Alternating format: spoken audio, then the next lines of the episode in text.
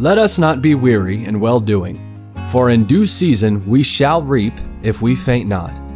Believers have God's promise that when we faithfully obey Him and don't give up, we will enjoy the very best returns.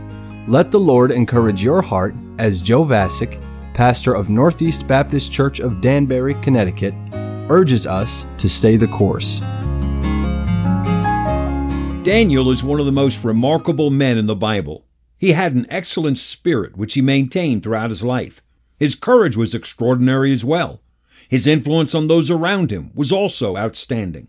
But as notable as these characteristics of Daniel's life were, the one quality that overshadows them, and the one that was undoubtedly the cause of all the rest, was Daniel's prayer life. The results of Daniel's prayer life are seen in every chapter of the book of Daniel. Daniel's prayer life gave him courage and direction in chapter 1.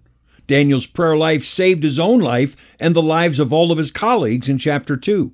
Daniel's prayer life resulted in his closest friends having the courage to stand for the Lord and being delivered from the fiery furnace in chapter 3. Daniel's prayer life brought about the conversion of Nebuchadnezzar in chapter 4. Daniel's prayer life enabled Daniel to declare the ruin of the Babylonian Empire on the eve of their defeat in chapter 5. Daniel's prayer life gave Daniel the faith to stand for the Lord in a new empire in chapter 6. And in chapters 7 through 12, Daniel's prayer life empowered him to deliver some of the most amazing prophecies in the entire Bible. In Daniel chapter 6, we're given a glimpse into Daniel's prayer closet. Every morning, Daniel would go to a room in his house, a room that faced Jerusalem, and he would open the windows. Every day he remembered Solomon's request to the Lord If thy people sin against thee, and thou be angry with them, and deliver them to the enemy, so that they carry them away captives unto the land of the enemy, far or near.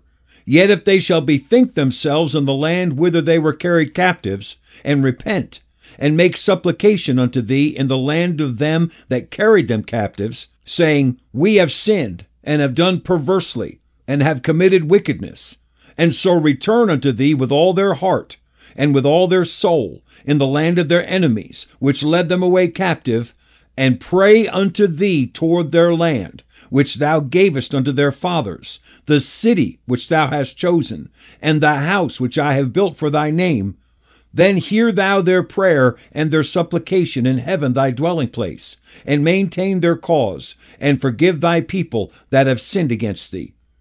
Daniel remembered those words, and he went to that room that faced Jerusalem. He opened the windows. He knelt down before the Lord in prayer for his homeland and for his people. He did that every morning, then again every day at noon, and a third time in the evening, day after day year after year, three times a day. In the new Medo Persian Empire, Daniel was given a very prominent position. This made his fellow government officials envious, to the point that they determined to find a way to have him removed from office.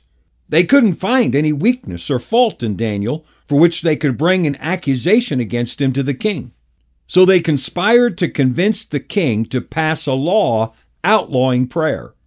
Anyone who broke that law would be thrown into a den of lions.